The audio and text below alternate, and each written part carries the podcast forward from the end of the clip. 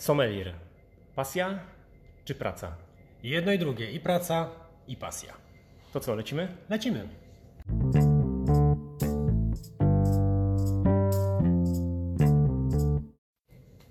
Cześć, witajcie w kolejnym odcinku Reklamy Oczami Janka. Dzisiaj będziemy rozmawiali o dwóch kwestiach, mianowicie o winie i o tym, że można pracować z pasją i że ta pasja, stając się pracą, w dalszym ciągu pozostaje pasją. A moim gościem jest dzisiaj Tomasz Blados. Cześć Tomek. Cześć Janku, dzień dobry wszystkim. Tomek jest osobą, która na co dzień pracuje w wine barze na warszawskich Kabatach, wino i jazz, i jest sommelierem. Tutaj Tomek, od razu poprosiłbym Cię o rozszyfrowanie słowa sommelier.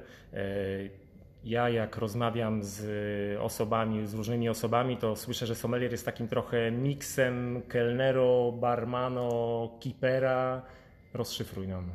Rozszyfrujemy. Tak naprawdę sommelier jest to specjalista pracujący w restauracji zajmujący się winem, tak? Jest to osoba jak gdyby oddelegowana i zajmująca się tylko i wyłącznie tym aspektem, czyli dobieraniem wina do potrawy, potrawy do wina, odwrotnie, w zależności tutaj jak gdyby od wymagań konsumenta. Natomiast w Polsce tak naprawdę nie ma takiego zawodu jak sommelier, dlatego większość z nas, większość ludzi z branży, no część pracuje faktycznie jako kelnerzy, sommelierzy, tak jak tutaj Janek powiedziałeś, natomiast część pracuje po prostu jako importerzy, jako sprzedawcy w sklepach, bądź też doradcy po prostu gdzieś w hotelach. A powiedz proszę, sommelier, żeby nim zostać, to jest tak, że najpierw człowiek się szkoli, tak akademicko poznaje, uczy się po prostu, a później dzięki praktyce potwierdza tą naukę? Czy najpierw jest tak, że degustuje w znacznych ilościach, gdzieś coś doczyta i może siebie nazwać sommelierem? Jednym słowem pije, tak? Jednym słowem. W dzisiejszych czasach tak naprawdę jest to o wiele łatwiej zostać sommelierem, ponieważ jest wiele kursów, jest wiele szkół barmańsko-sommelierskich. Natomiast kiedy ja zaczynałem pracę, tak naprawdę była jedna, jedyna szkoła w Warszawie gastronomiczno-hotelarska, która akurat wprowadziła ten kierunek, czyli kelner sommelier, dosłownie było to już prawie 15 lat temu. Czyli najpierw nauka? Najpierw nauka. Czyli najpierw wiedza, a później praktyka, podstawą jest wiedza, tak? Zdecydowanie tak. Aczkolwiek jest bardzo wiele osób z branży właśnie tej hotelarsko-gastronomicznej, która zaczynała tak naprawdę od praktyki, tak? Czyli gdzieś zaczepiła się jako kelner i w pewien sposób jak gdyby dalej szła tą ścieżką gastronomii i została po prostu sommelierem. Czyli później, czyli miała praktykę, a tak naprawdę dzięki wiedzy porządkowała tą praktykę. Ale klasyczny sommelier to jest najpierw nauka, a później tak to wygląda na zachodzie, tak to wygląda we Francji, we Włoszech, w Hiszpanii, w tych takich najbardziej winiarskich krajach, tak, gdzie tak naprawdę najpierw zostaje się sommelierem, ucząc się, szkoląc, studiując. Dosłownie. I u Ciebie to była ta ścieżka. Najpierw u mnie szkoła, była ta ścieżka, a później... Tak. A powiedz, jak to się stało, że w ogóle trafiłeś do tej branży winiarskiej? Wiesz, u mnie to troszeczkę taki przypadek był, tak? Bo ja generalnie już chciałem iść do wojska, już byłem jedną nogą w wojsku.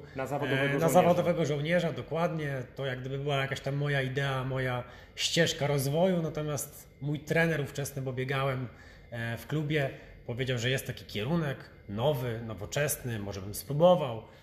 Może by warto pójść zobaczyć i tak z ciekawości czystej poszedłem. Okazało się, że bardzo wiele fajnych osób też, że tak powiem, aspirowało na ten kierunek i wpadłeś jak przysłowiowa śliwka w kompot. Tak jest, jak wino w kieliszek. Powiedz mi proszę, my name is Bond, James Bond. Albo kogoś pierze, albo kogoś przytula, skacze z helikoptera, pływa pod wodą, jeździ szybkimi autami, tak dzieje się wiele. Strzela, pali cygaro. Ale też pije wino i powiedz mi, czy to jest możliwe być jak James Bond? To znaczy bierze kieliszek, wącha, smakuje, po czym mówi, że jest to Chateau Mouton Rothschild, rocznik 47. Tak, dokładnie. Wiesz, no nie wiem jakie szkolenie, pewnie najlepsze z możliwych. MI6, tak, no. MI6 ma, dokładnie. Natomiast wiesz, to jest tak, że jeżeli lubisz dane wino i znasz się, że tak powiem, na wylot, no to tak, w ciemno rozpoznasz po bukiecie, po zapachu, aromatach, smaku, że to jest akurat Mouton Rothschild.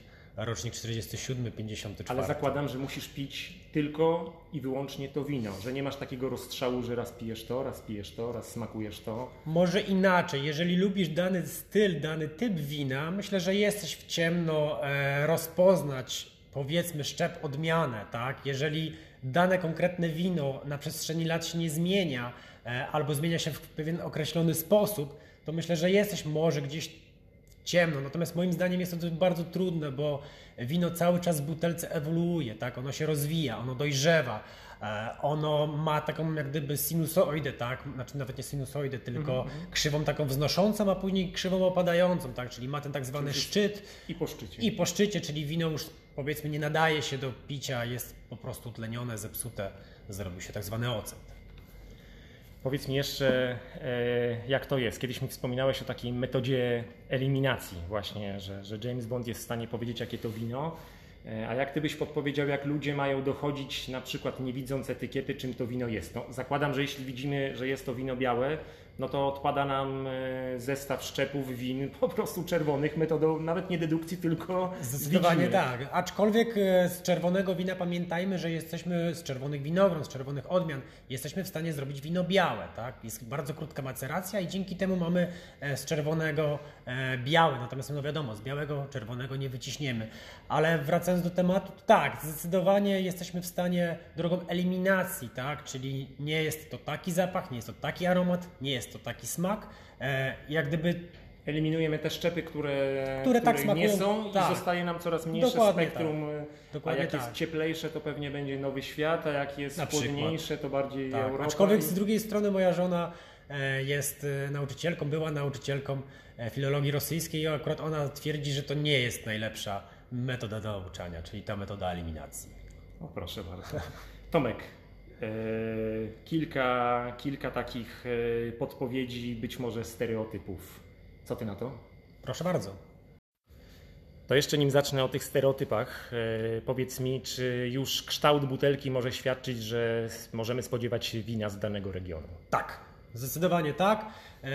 Pewien kształt butelki, nawet nazywany dosłownie regionami, czyli na przykład butelka typu Alzackiego, butelka typu burgundzkiego, długa smukła, pękata to bardziej burgundzkiego, klasyczna, czyli bordowska, tak? Tutaj jak gdyby ten kształt butelki nazywany jest konkretnie od regionu i tutaj możemy się spodziewać pewnych szczepów, pewnego konkretnego typu wina. Czyli mamy taki sygnał, gdzie już wiemy, albo przynajmniej powinniśmy wiedzieć, w jakim regionie, w jakim kraju, regionie mniej więcej, tak, obracamy. Aczkolwiek w dzisiejszych czasach producenci nie trzymają się już sztywno reguł i tak naprawdę możemy mieć bardzo dużą rozbieżność, ale powiedzmy, gdy jest ta butelka smukła, wysoka, spiczasta, możemy spodziewać się białego wina typu Gewürztraminer bądź Riesling, prawda? To jest taki klasyk.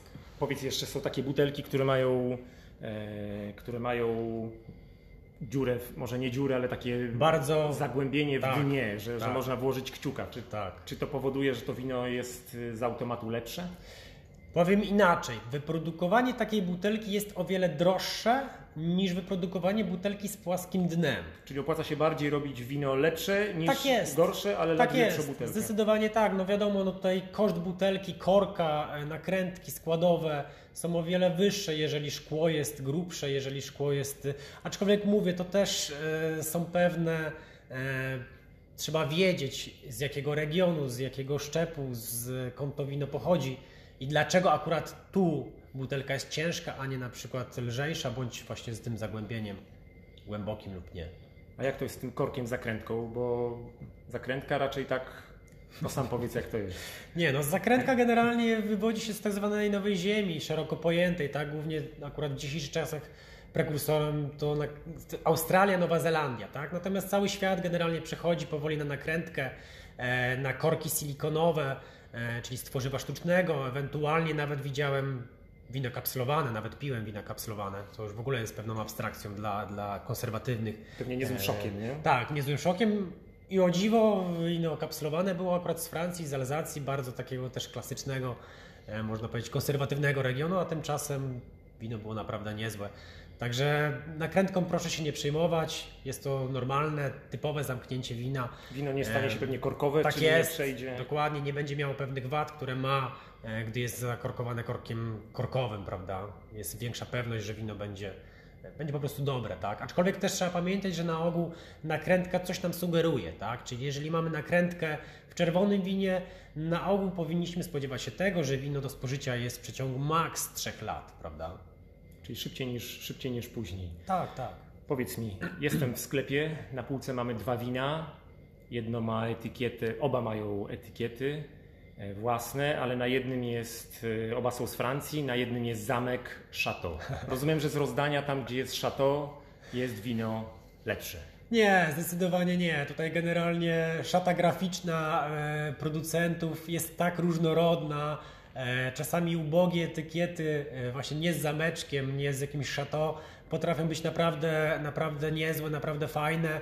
Wspomniałeś akurat o Chateau Mouton, tutaj ciekawostka, bo każda etykieta jest produkowana przez innego artystę, tak? Od Andy Warhola poprzez artystów.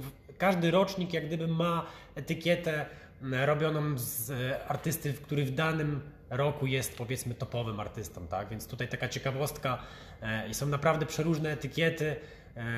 Oczywiście, no jak są jakieś niezwykle, powiem tak brzydko, paździerzowe etykiety, no można się spodziewać, że tam raczej nie będziemy mieli wybitnego trunku, aczkolwiek etykieta no raczej nie sugeruje nam ten zameczek. Jeszcze mam do Ciebie jedno pytanie z produkcji wina. Często się słyszy, że wino pachnie fantastycznym bukietem, że ma wiśnie, ma mokrą ziemię i ma jeszcze w sobie aromaty tytoniu. No nie wierzę, że winiarz do kadzi czy do beczek wciska drylowane wiśnie, no ja. Wrzuca ziemię ze swoich okolic czy ze swojego obejścia, a później całość posypuje tytoniem i skutecznie miesza. Może tak robi przez worek z ziemią. Nie, no tak naprawdę każdy szczep, każda odmiana czy sposób winifikacji danego wina jak gdyby wprowadza pewne niuanse, pewne aromaty subtelne bądź mniej subtelne do danej butelki wina, tak? Więc tutaj tak naprawdę nie jest to wynikiem jakiejś machlojki czy jakiegoś dziwnego kombinowania powiedzmy winiarza. Natomiast wynika stricte z danej metody winikacyjnej, z danej odmiany, tak, dokładnie z charakteru szczepu, skąd ten szczep pochodzi, bo może być Merlot taki, może być Merlot taki, więc jak gdyby tutaj czyli wszystko leży kombinacją. W szczepie i w kwestii przygotowania zdecydowanie tego tak, leżakowania wina w beczce dębowej bądź w stalowej kadzi. No tutaj naprawdę tych metod jest mnogo.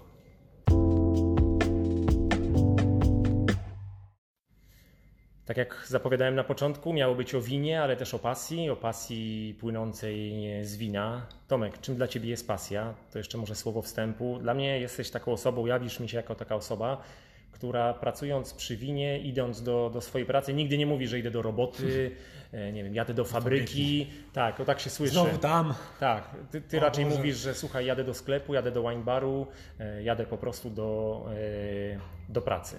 Czym jest dla Ciebie ta pasja? Pasja tak najkrócej moim zdaniem i dla mnie jest czymś to, co po prostu lubię, tak?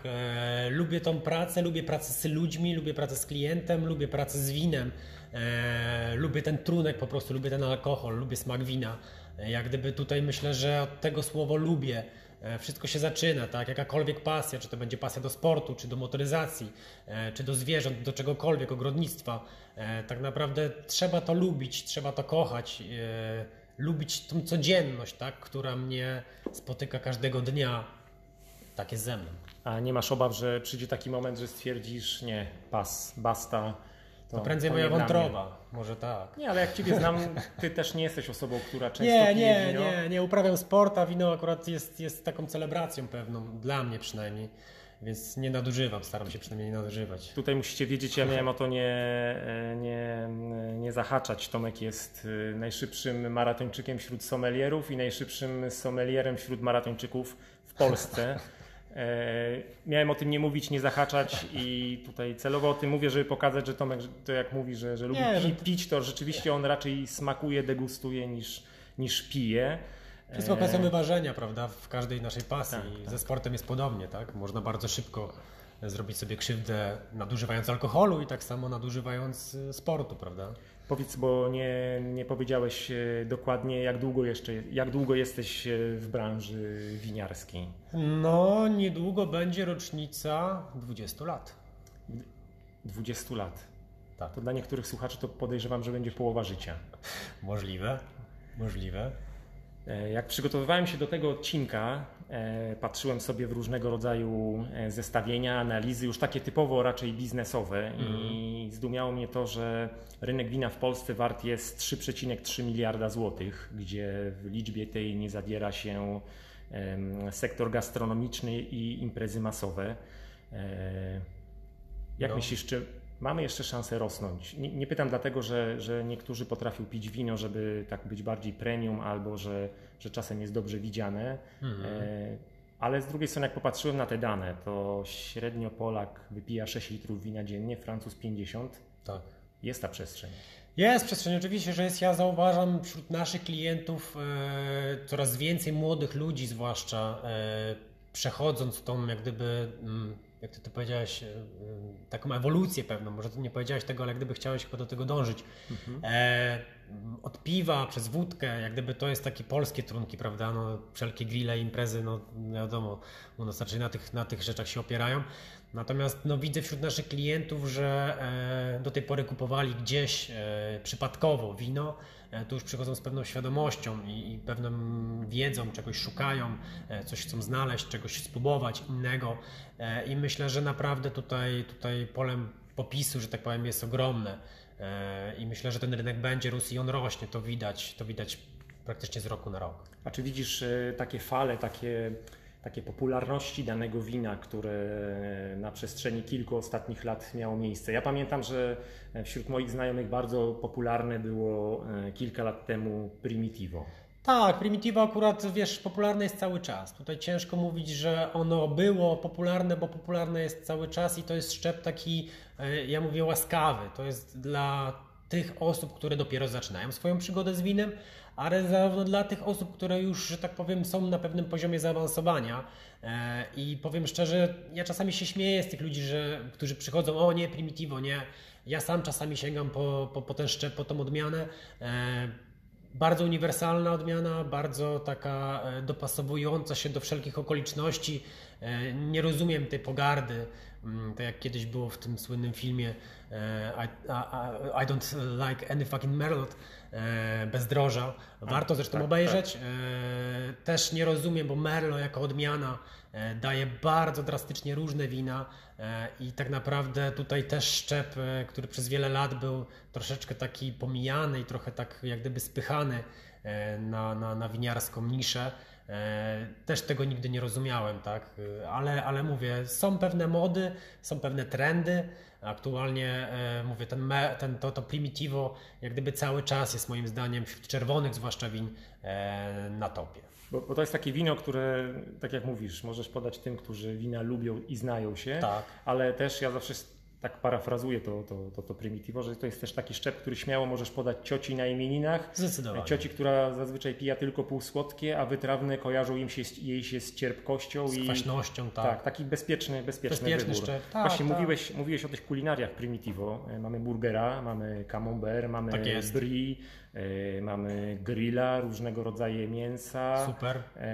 Pastę bolońską, tak. Kuchnię meksykańską. Nie, schab z klasycznymi grzybami. Jestem po obiedzie. Dobrze, ja jeszcze to może wracamy, idziemy dalej. Nie, wiesz, tak jak mówisz, tutaj jak gdyby ta odmiana jest na tyle uniwersalna, a przede wszystkim to jest wino, które idealnie pije się sauté.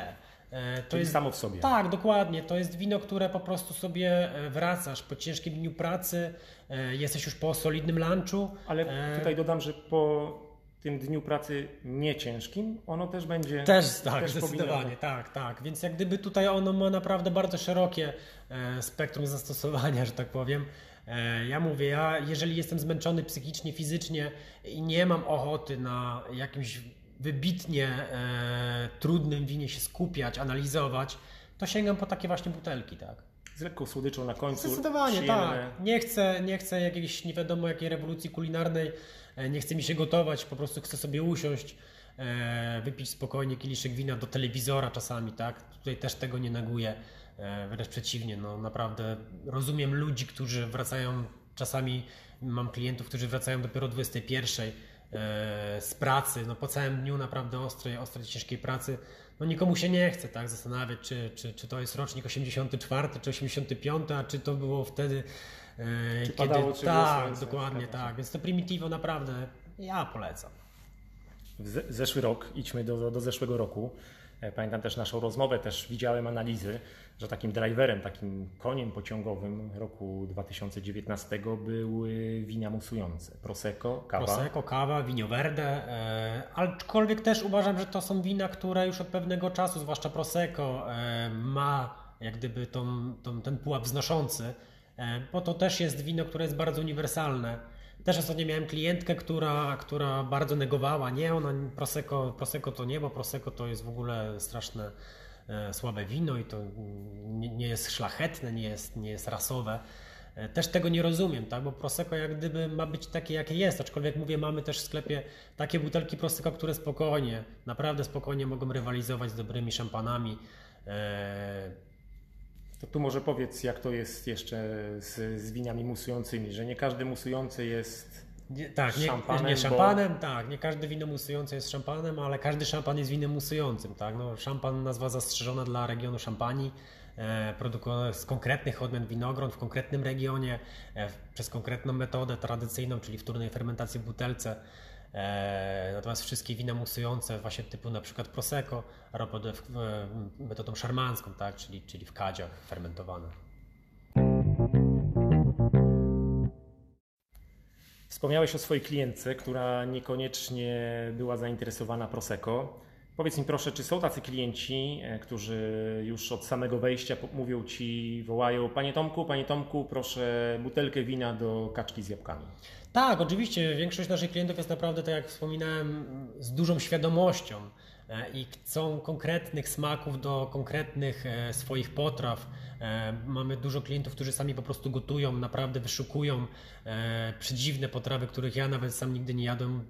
Czasami tylko oczyma wyobraźni, że tak powiem, mogę sobie, że tak powiem, dobrać właśnie im wino do tej potrawy. Niektórych rzeczy po prostu ja sam nie lubię, jak na przykład sushi, ale generalnie tak, klienci są bardzo świadomi, wymagają, właśnie tak jak powiedziałeś, krzyczą, że tak powiem, od progu: Panie Tomku, poprosimy wino do szparagów, poproszę, nie wiem, do grilla, dzisiaj robimy grilla ze znajomymi, więc tak.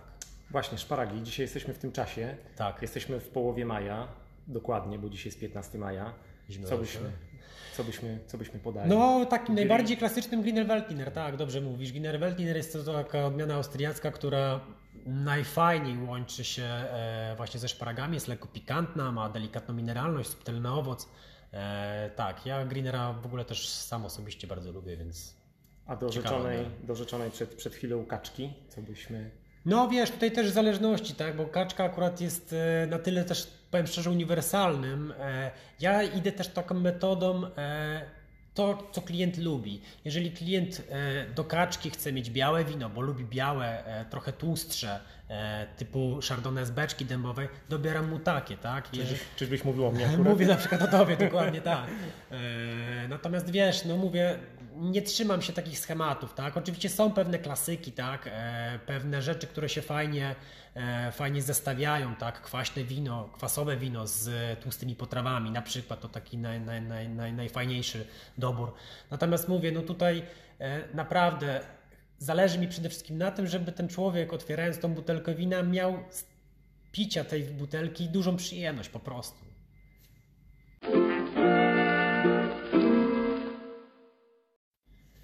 Tomek, opowiedz kilka takich śmiesznych historii albo dziwnych pytań, z którymi spotkałeś się w swojej pracy, bo wierzę, że każdy z nas miał takie pytania w swoich zawodach, że i ty miałeś takie. Tak, oczywiście, wiesz, tak naprawdę trudno to wszystko spamiętać, bo każdego dnia jakaś dziwna sytuacja się człowiek przytrafia. Mamy na przykład klienta, który kupuje wina droższe, ale przy żonie, jak żona przychodzi, oczywiście bierze butelkę tą droższą, ale mruga okiem i mówi, że nie, no to jest ta tańsza, tak? No i ona uspokojona, ona, że tak powiem, kontent, że okej, on bierze te tańsze, ale relatywnie rzeczywiście on bierze... Skąd schodzi więcej. Tak, skąd schodzi więcej. To takie ukrywania, że tak powiem, jedno przed drugim. I znowu klient też taka trochę dziwna sytuacja bardzo. Poprosił mnie, kupił wino, nie wiem, rzucam za 50 zł, dawał to wino w prezencie, natomiast poprosił, żeby tam z tyłu butelki nakleić troszeczkę wyższą cenę, bo ono idzie do snoba, ten snob zależy mu tylko na tym, żeby to wino faktycznie kosztowało zdecydowanie więcej niż faktycznie kosztowało. A miało też, denko. Tak, i denko miało akurat, wiesz, odpowiednie. Natomiast wiesz, sam się nie wiedziałem jak zachować tak naprawdę, czy mu naklejać, bo to jest takie oszustwo, prawda? No ale mówię, poprosił mnie, więc że tak powiem nakleiłem mu tą cenę, jaką on tam chciał, gdzieś tam z tyłu butelki.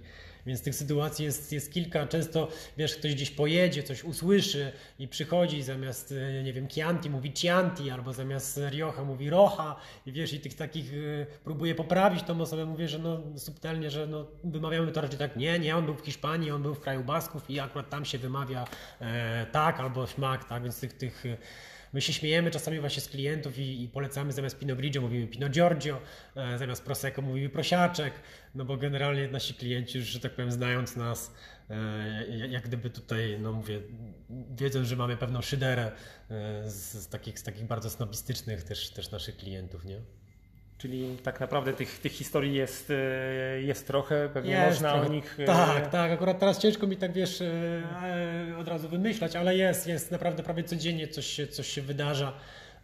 Zwłaszcza teraz, kiedy mamy też ogródki, niedługo ruszą i w tej gastronomii myślę, że kelnerzy, zwłaszcza sommelierzy pracujący, że tak powiem... Czyli może być pytanie nie o bruschetę, tylko bruschetę, ale przykład, bruschetę albo... Tak, albo zamiast cappuccino mówią cappucciapo albo jakieś takie naprawdę wymyślają bardzo dziwne słowa, ja nie za bardzo wiem o co chodzi.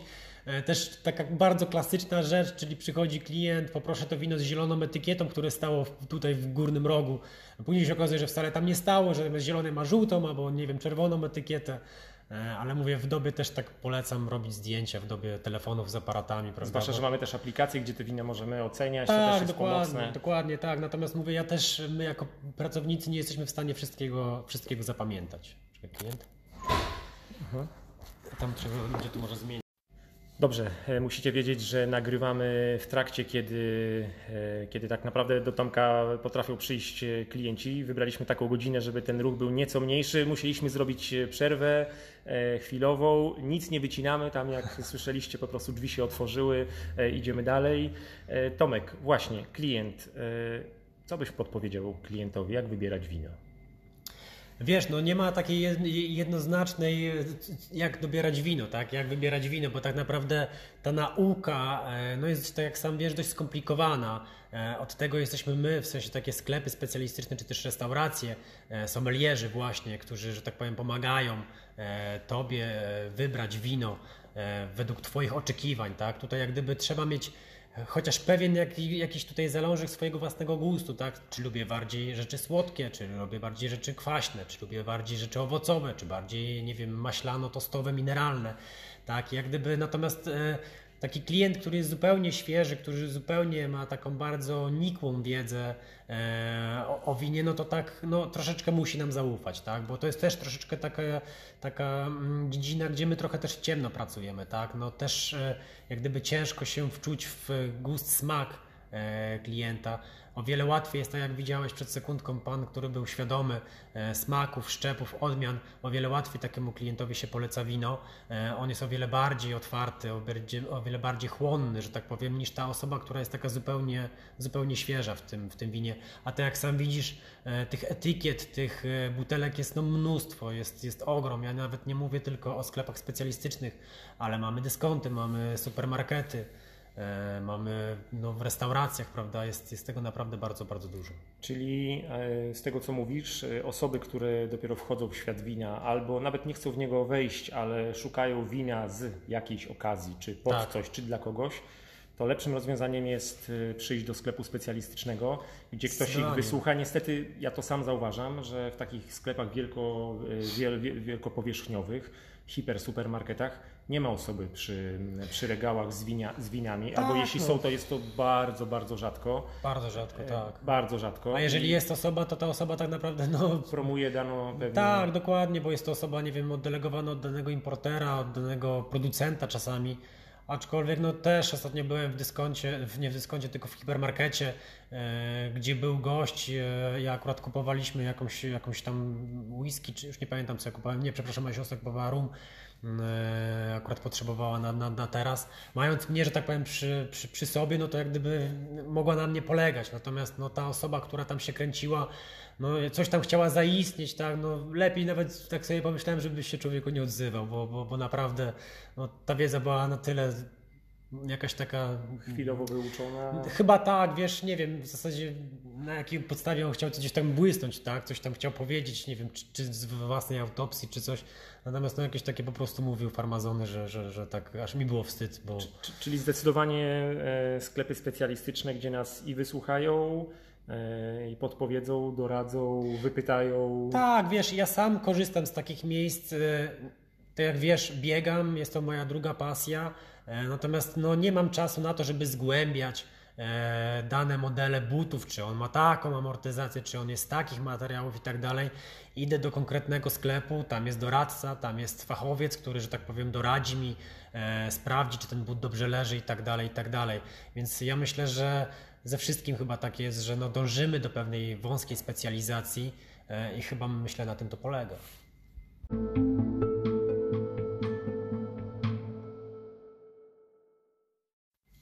Tomku, ostatnie pytanie na absolutne zakończenie. Co zrobić, aby praca w dalszym ciągu pozostała pasją, albo co zrobić, aby dopiero nią się stała? Wiesz, ja myślę, że przede wszystkim... Trudne pytanie. Ja myślę, że przede wszystkim szukać pracy w tej dziedzinie, która akurat mnie, że tak powiem, kolokwialnie kręci, która po prostu mi się podoba, którą lubię. Myślę, że to jest taki najważniejszy punkt zaczepienia, tak? To, co powiedziałem już na samym początku a propos pasji. Nie wyobrażam sobie robić czegoś, czego po prostu nie lubię, coś, co mi nie sprawia przyjemności. Gdyby na dzień dzisiejszy dotarło do mnie albo miałbym taką świadomość, że nie lubię pracy z klientami, to pewnie tak, no, rzuciłbym to i zatrudnił się w firmie ogrodniczej. Natomiast mówię, no, to jest najważniejsze, natomiast żeby ta pasja nie wygasła, przede wszystkim nie możemy poddać się tak zwanemu wypaleniu.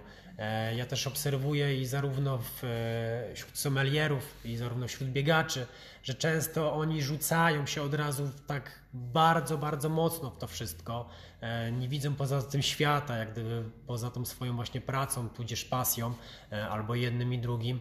I przez to to nasycenie jest bardzo intensywne, bardzo takie mocne i to ulega bardzo szybkiemu wypaleniu, to ulega bardzo szybkiej destrukcji. I w pewnym momencie człowiek zdaje sobie sprawę, że o kurde, rany, to już nie jest to i szuka czegoś innego. Natomiast jak będziemy sobie to w pewien sposób dozować, i pracę, i pasję, i pracę, myślę, że o wiele dłużej będziemy mogli to pielęgnować, tak? O wiele dłużej mogli się tym po prostu cieszyć, robieniem tym, co lubimy.